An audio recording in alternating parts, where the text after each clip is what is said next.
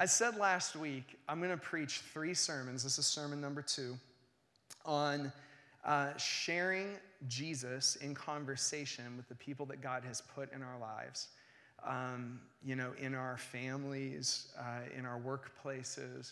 Um, I think this is one of the best investments we can make in this cultural moment because the more dispersed we become as a family on mission, the less you can rely on me, right? To be the one to use my mouth to tell people about Jesus, right? Um, and I think it's a good investment to empower you to do this. Um, so, in some ways, I feel like I just called it a sermon, but in some ways, I kind of feel like last week, this week, and next week are kind of like trainings or something. I appreciate you letting me do this because I actually think we are, as I'm giving this content, I actually think we are developing trainings that we'll find a way to deliver to the network. Um, but I really appreciate um, you being with me on this journey. And so for me, um, Acts chapter 17 has been a critical passage for me understanding what it means to share our, um, to share about our story with Jesus with other people. So I'm going to ask you to turn there. We're going to read the passage together in a second.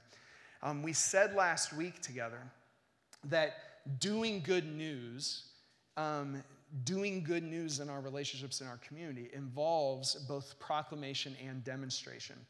It involves demonstration like we do, we put hands and feet to what we believe about the gospel. And this is what leads us to advocate for the oppressed. It's what leads us to serve the poor. It's what leads us to be present in marginalized neighborhoods, right? Like we are actively finding ways to serve. Um, but we also said that it's not enough to only do stuff, that it's unavoidable, that at some, at some point, somehow, some way, we have to use our mouths, right? Um, to give the reason for why we do the things that we do, you know? And I was sharing some stories with you last week that increasingly in Beaver County, and it's even more this way going into the Northeast, um, that increasingly our experience in the network and at the Gospel Tab is that increasingly um, we are having conversations with people who will tell us, we didn't know. Like, we don't know. Some of our new believers here that we've baptized in the last year, their testimony from the baptismal or afterwards is that nobody ever told us. No one ever told us about Jesus. No one ever just said it to us. You know, like, and I didn't know. I didn't know, you know, his story. Increasingly, this is our neighbors, right? Um, so we, we are, I've said it last week, we are an activist family, you know, and we get our hands dirty we do the stuff, but it's also important that we speak the stuff, right? That we say it um, and make it plain to people. So in Acts 17, um, this is what Paul, um, the early church missionary and leader of the church, is um, doing in the city of Athens. He's passing through this ancient, great city. Um, and he gets invited to spend time with the city's elite, particularly the city's intellectual and political elite. And we have recorded here how he speaks to them. And I think there's all kinds of lessons in Acts 17. Um, even if you never find yourself with a mic in hand, you know, doing what we would call preaching, although many of you do that too.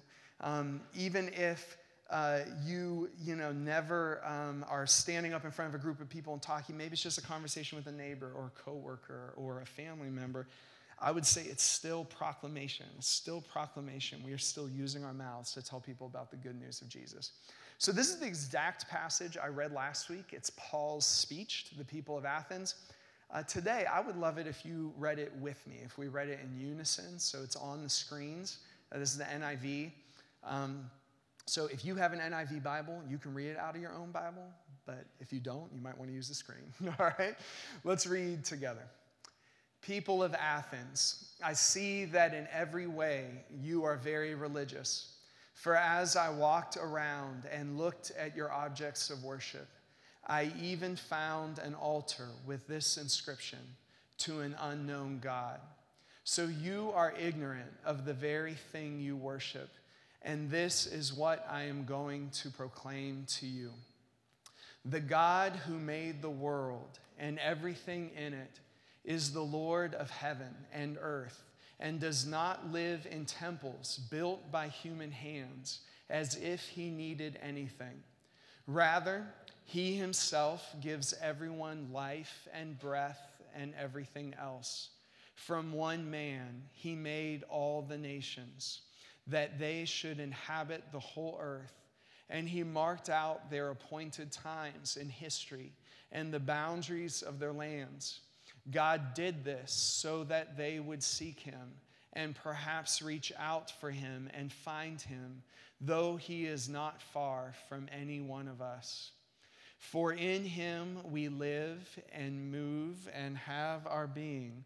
As some of your own poets have said, we are his offspring. Therefore, since we are God's offspring, we should not think that the divine being is like gold or silver or stone, an image made by human design and skill. In the past, God overlooked such ignorance, but now he commands all people everywhere to repent. For he has set a day when he will judge the world with justice by the man he has appointed. He has given proof of this to everyone by raising him from the dead. Amen. Thank you. All right, so last week I gave you some context for this. Paul is in Athens. The first thing he does is listen. He spends time observing the city, sees all these idols. He notices that there's this statue to an unknown God, um, which spoke to their need. Um, last week, I think we have it up on the screen. I talked about three things that Paul does. Paul listens, Paul invites them into a story, which we're going to talk about today.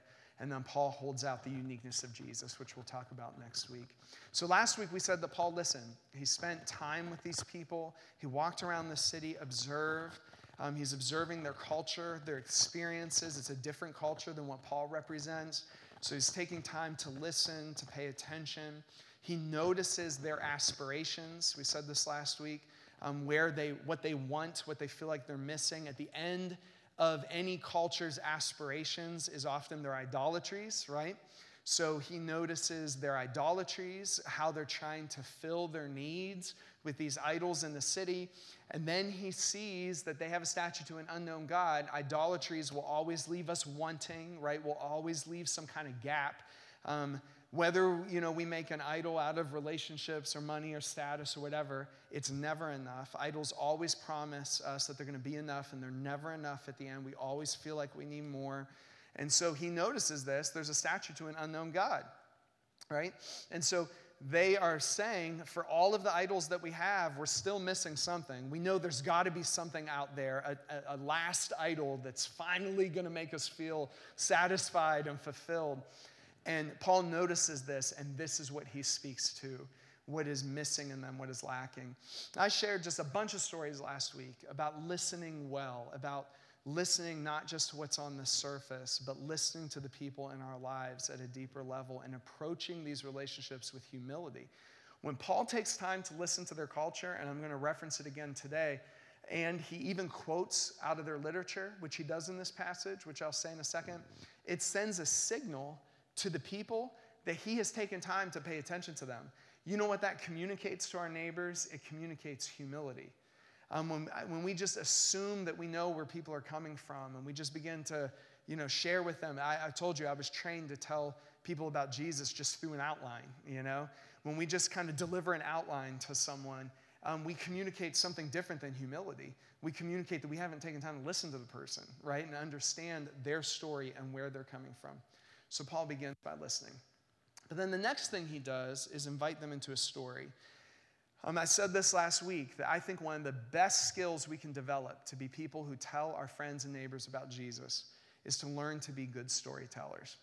And I just want to encourage you at the beginning of this part that it's okay to need practice. Um, some of the stuff that I'm sharing with you is stuff that has come out of the last 15 years you know, of being an Aliquippa and just learning to tell stories. And I do think I get better at it, you know, and you will too, you know, when you take the risk to be a storyteller. Um, but for me, at least, I, now I'm a storyteller anyway by nature. Um, but for me, it took some of the pressure off of um, telling my friends about Jesus when I realized that all I had to do was be a storyteller, you know? Um, when I had to work my way through an outline that I memorized, um, and tell people all these verses, I was always nervous that I wasn't saying something right, that I was missing something. Just want to release that pressure valve.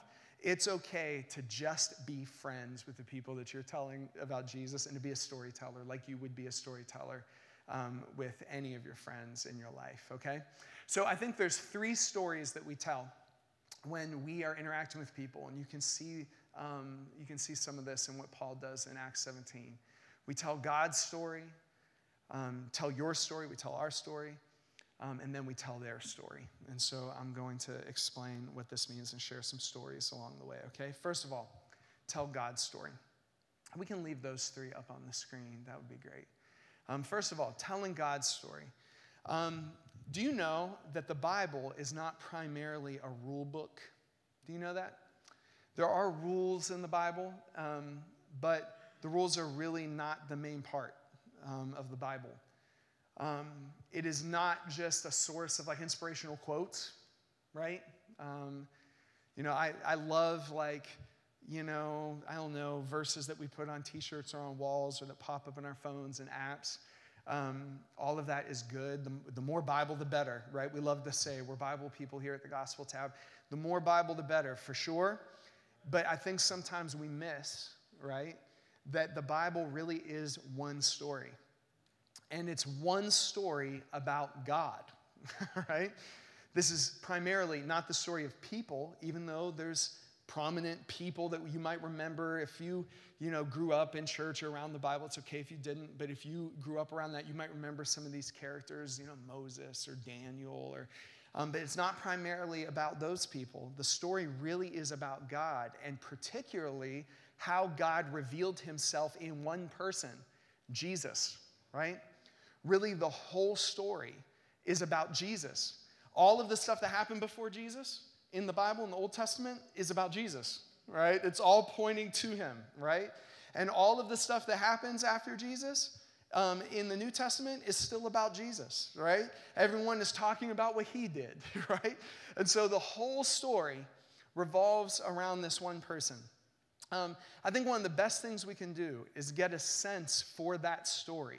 And I know we have lots of new believers in our church, so I know that sometimes it can feel overwhelming, like to pick up, you know, a Bible and to start like flipping through it and know where to start because even though this is one story it's not arranged in our bibles chronologically so that can be confusing you know it can take some time to learn how to navigate your bible one of the things we do is over the years um, when people come to faith in jesus christ um, we, we have a stack of them back in the office. We love to hand people this comic book Bible.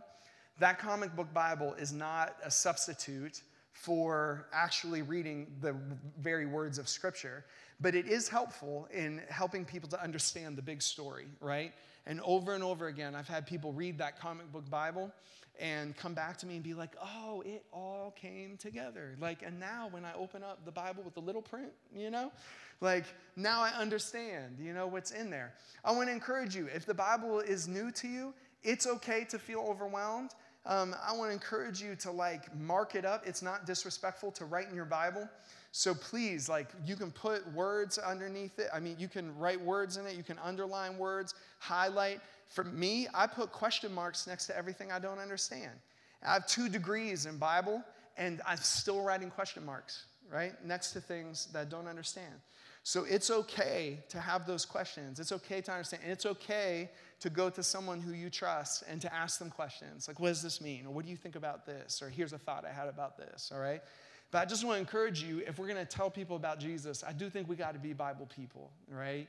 however that works best for us comic book bible learning the story getting in, into that book and understanding those words um, and i think we can do it together and we got to be a place right family where there's no shame in asking questions about the bible right um, we got to be a place we got to be a people where it's okay to ask those questions where it's okay to struggle okay paul begins to just in summary form tell the people of athens the story of god and he starts at creation. He starts by saying, This is what happened. God created the world, right? He's saying that this story played out, that God decided where the nation should live, right? Um, this is interesting with Paul in the New Testament. Paul always starts the story of God where the people um, need understanding. So it's interesting. In the book of Acts, when he is speaking to Jewish people, um, he often starts at a different place because they were all in the synagogue. They all, to some degree, had some familiar, familiarity with the scriptures, and so he could start at a different place with them. But when he's talking to the people in Athens, um, they really know nothing about the God that he is talking to about them. So he backs up the story and he starts in an earlier place. Do you see what I'm saying? And I would say the context that we are in is more like Athens and less like the Jews in Jerusalem. There may have been a time in the American story when there was enough Christian memory that most people had some kind of background, you know, they had spent some time in church or whatever. My opinion is, and we could wish for some day that has passed, but my opinion is that ship sailed a long time ago. Most of the people I'm talking to are people who really know nothing. I kind of assume that, you know? Um, sometimes I'll say to someone, like, hey, you know, I might be saying some stuff that's repeat for you if your grandma took you to Sunday school or something like that. I may be saying some stuff that's repeat to you. You can tell me if I'm repeating things you already know. But I kind of assume that people are kind of not familiar with the story of God, all right? So we pick a starting point where they can understand. And friends, I just want to tell you, church people talk weird. Um, we like use all kinds of words that people outside the church don't know, don't understand. I do my best to try to filter those words out when I'm talking to people that are new to all of this, all right? Um, but I've just learned humility is the best. So I'll just say, hey, if I say something that doesn't make sense, you know, then ask me, you know, and I want to like help it make sense to you, all right?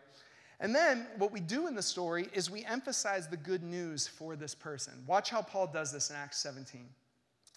When we talk about the gospel, right, the gospel, when we use that word, it's just a Greek word for good news. Um, when we are talking about the gospel with a friend, a family member, whoever, um, we want to emphasize the part of the good news that is particularly for this person. And you know what that means? It means that we have to listen to what their particular version of bad news is, right? Um, so this shapes how I tell the story of God to people. Let me give you an example.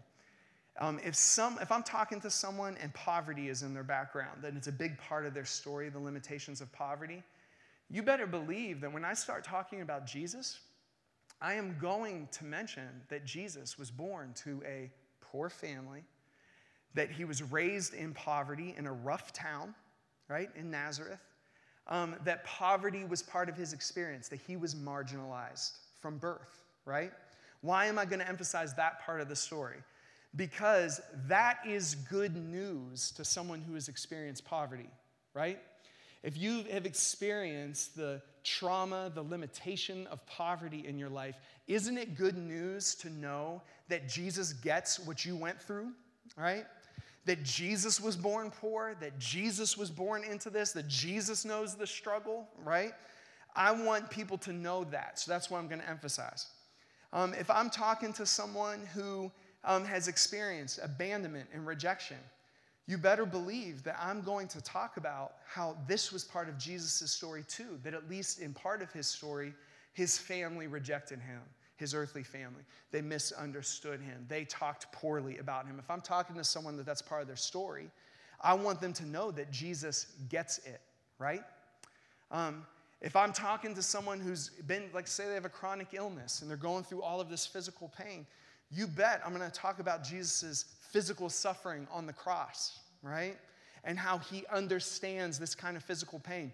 There is no kind of pain that exists on earth that Jesus did not endure, right? In his love for us. And so I'm going, there's so many things I could say about Jesus. We, we could preach all year and say all kinds of things about Jesus.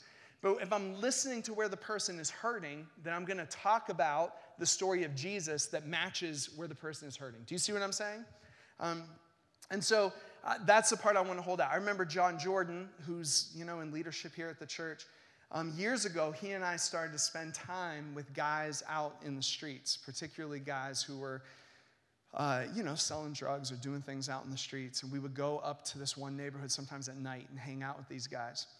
And um, I remember John asking me a question I think we should always be asking. Um, he said, What is good news to these guys? Now, I knew what he was asking. The good news is always the gospel. But I think we can do better than just like spouting off facts about Jesus to someone. The question is, where has idolatry left these guys empty, right? Where are they searching for something that they can't find it, right? Um, where is the hole? And how do I have good news, right? To be able to tell them about Jesus in that place, right? Particular for them. Um, and for us, it, it, was a process. We didn't learn that overnight. It was a process learning how to do that, right? How to talk about Jesus um, in a way that was good news for them.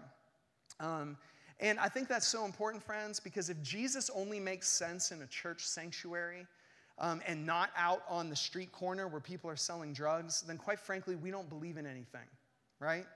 He's not just for sanctuaries, right? Jesus is out there for those corners, right? He's out, he's for out there in our neighborhoods where people are hurting, out there in our workplaces where people are empty. Jesus is for there. The risen Christ is for those places, right? And we proclaim the risen Jesus, right, in these places. And I can't tell you, by the way, uh, you know how it says in Romans that um, uh, the gospel is the power of God, you know, for salvation, for those who believe. I can't tell you, the more I see Jesus show up in the middle of people's pain and hurt, in the middle of where they are lacking and wanting, in, where their idolatries have left them empty, the more I see Jesus showing up in those places, something has happened to me. I believe in the gospel more than I ever have, right? I believe in the risen Jesus more than I ever have, right? Because God is showing up in these places. And by the way, I'm looking around this room, I'm thinking about just, I'm not gonna be able to point out everyone, but I'm just thinking about all of the ways Michael and Brooke have proclaimed the gospel with coworkers and other contexts, you know, that they have.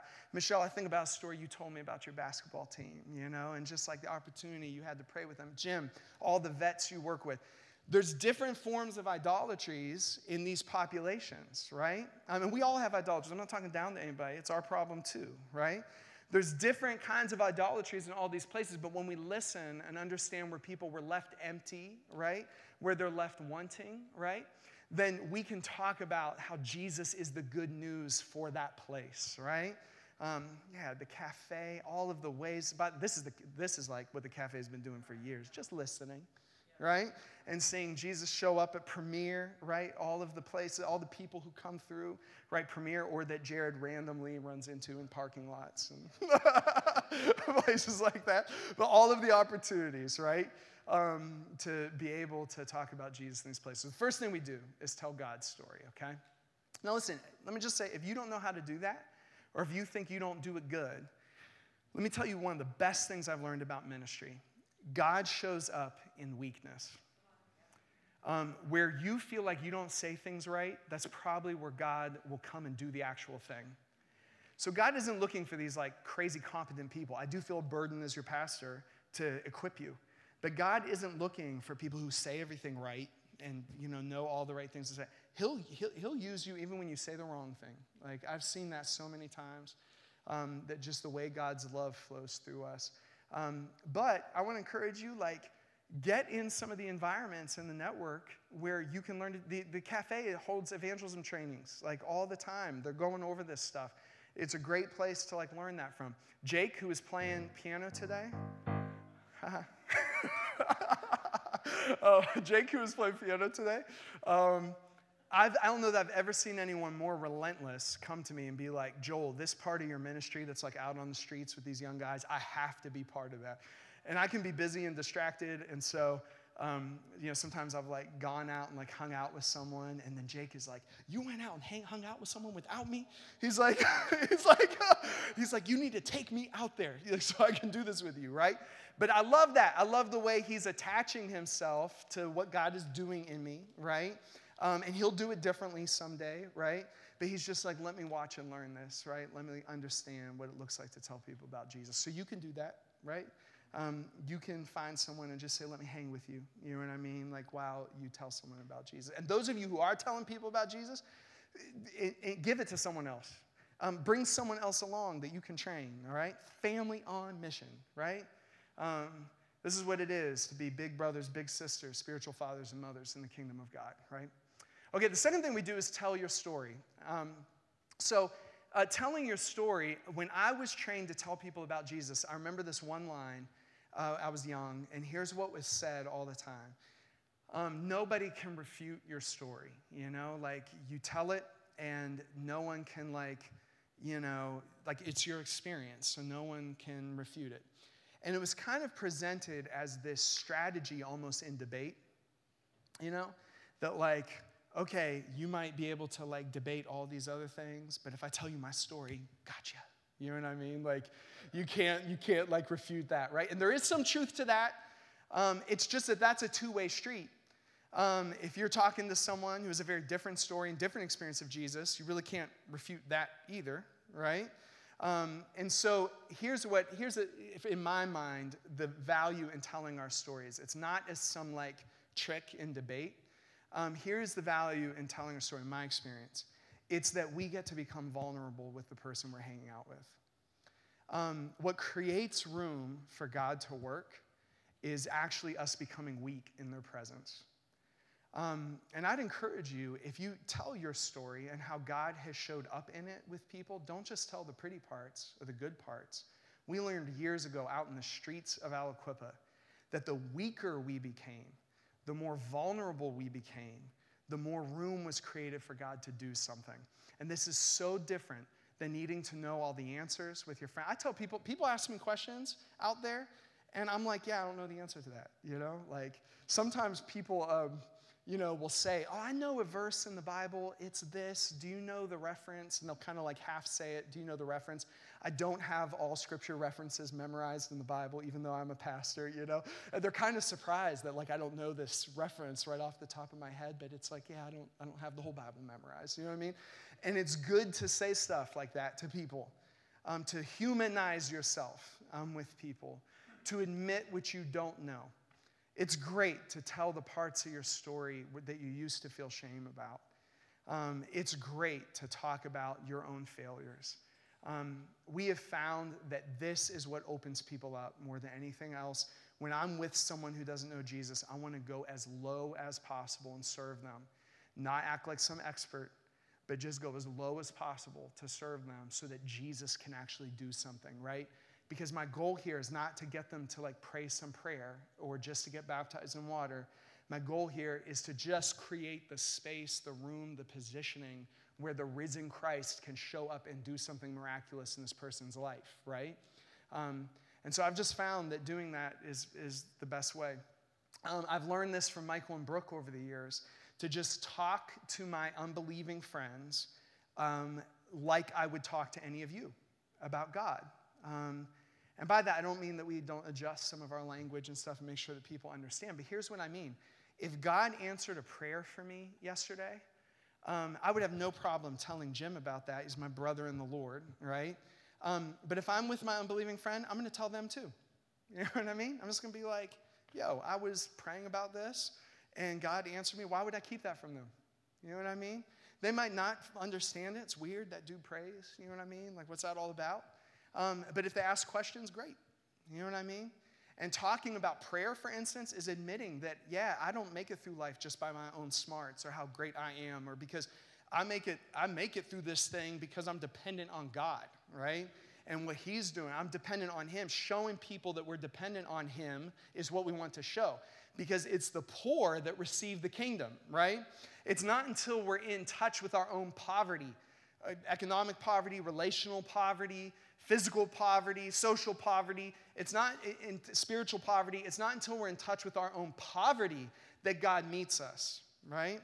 Um, God always meets us in our poverty. It's the only place He meets us. If He didn't meet us in our poverty, then we probably think He met us in religion and we actually never met Him at all, right? So it's in poverty, right, where we meet Him. So by opening up my poverty to someone, I'm hopefully making it safe for them to open up their poverty, right? I need God. That's why I pray. The person I'm hanging with might be like, you know what? I need God too, right? And they begin talking that way. You see what I'm saying? So we just open it up to not only tell the story of how we met Jesus, but tell the story of what God has been doing in my life this week, right? Um, if God is a present reality in my life, if, the, if Jesus is really risen and he's present in my life today, I want to be able to talk about that. And I don't want to be telling just stories from five or six years ago. Amen? Like, I want to be talking today about what Jesus did, right, in my life and my family, even the small things, right? And then lastly, tell their story. Now, I hesitated with this one. I probably could have worded it better, but it just looks so good on the screen. You know what I mean? So I just just left it, you know? Um, but I hesitated this one because here's what I don't mean. I don't mean co-opt their story and tell them how they should feel. I don't mean to debate with them. I don't mean to, um, you know, like, uh, you know, like in a pushy way. In a, I don't, I don't mean that. Um, what I mean is to interpret, help them interpret where God might be showing up in their story. And if we do this well, it is evidence that we have listened well and that we are noticing not only to what they said, but how God is showing up in this. Paul does this beautifully in Acts 17. Um, you know, he has listened to these people, and maybe the kind of the high point of this in Acts 17 is when he quotes one of their own poets. In him we live and move and have our being. They would have known that line. It's one of their own poets, right? Um, to this intellectual crowd. It's one of their own people, one of their own authors, right? And it's a nod for Paul to say to them, God has already been speaking to you, hasn't he? As one of your own poets says, in him we live and move and have our being. Paul is saying to them, even before I got here, see, this is the, the power of this acknowledgement. Even before I got here, God was already speaking to you, wasn't He? Through your poets. God was already saying something to you, right? Paul says to them that God has arranged the nations of the earth so that they can reach out for God and find Him, though He is not far from any of us.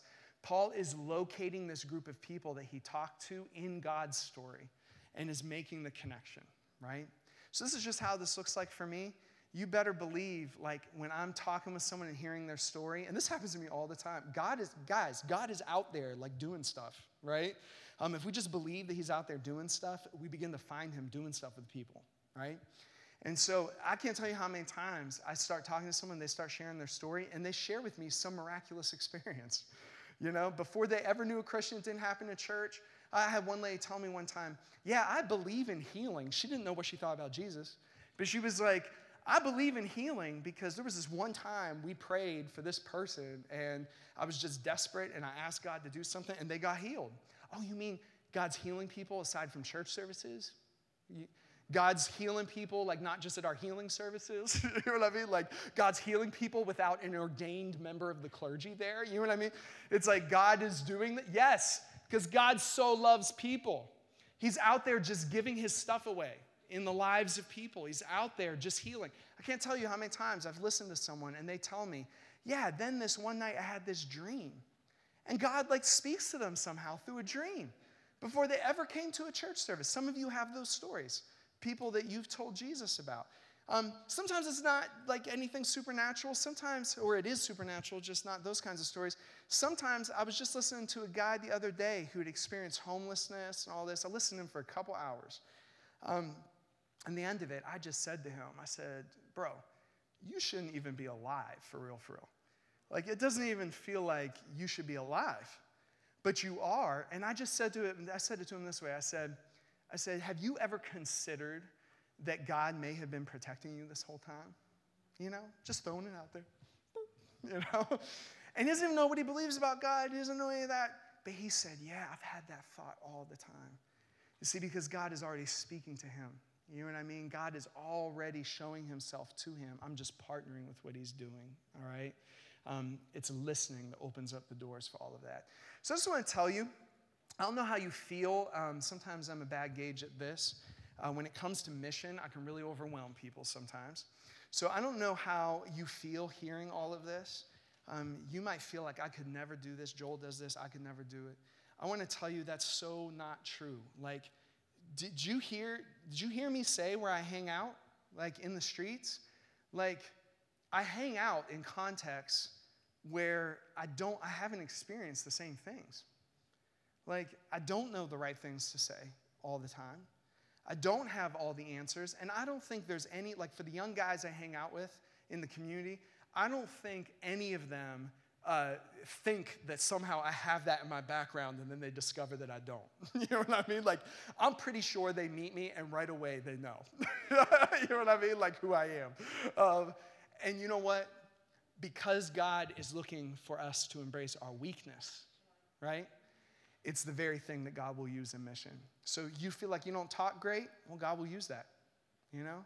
He doesn't just use our strengths. You know, you know how we take those spiritual gift tests and it's like, what are our strengths or whatever? We should take spiritual weakness tests. You know what I'm saying? Like, and ask God to show up in those places. You know what I mean? Like, or expect Him to show up in those places. Because the very thing you're not good at is probably where God will show up.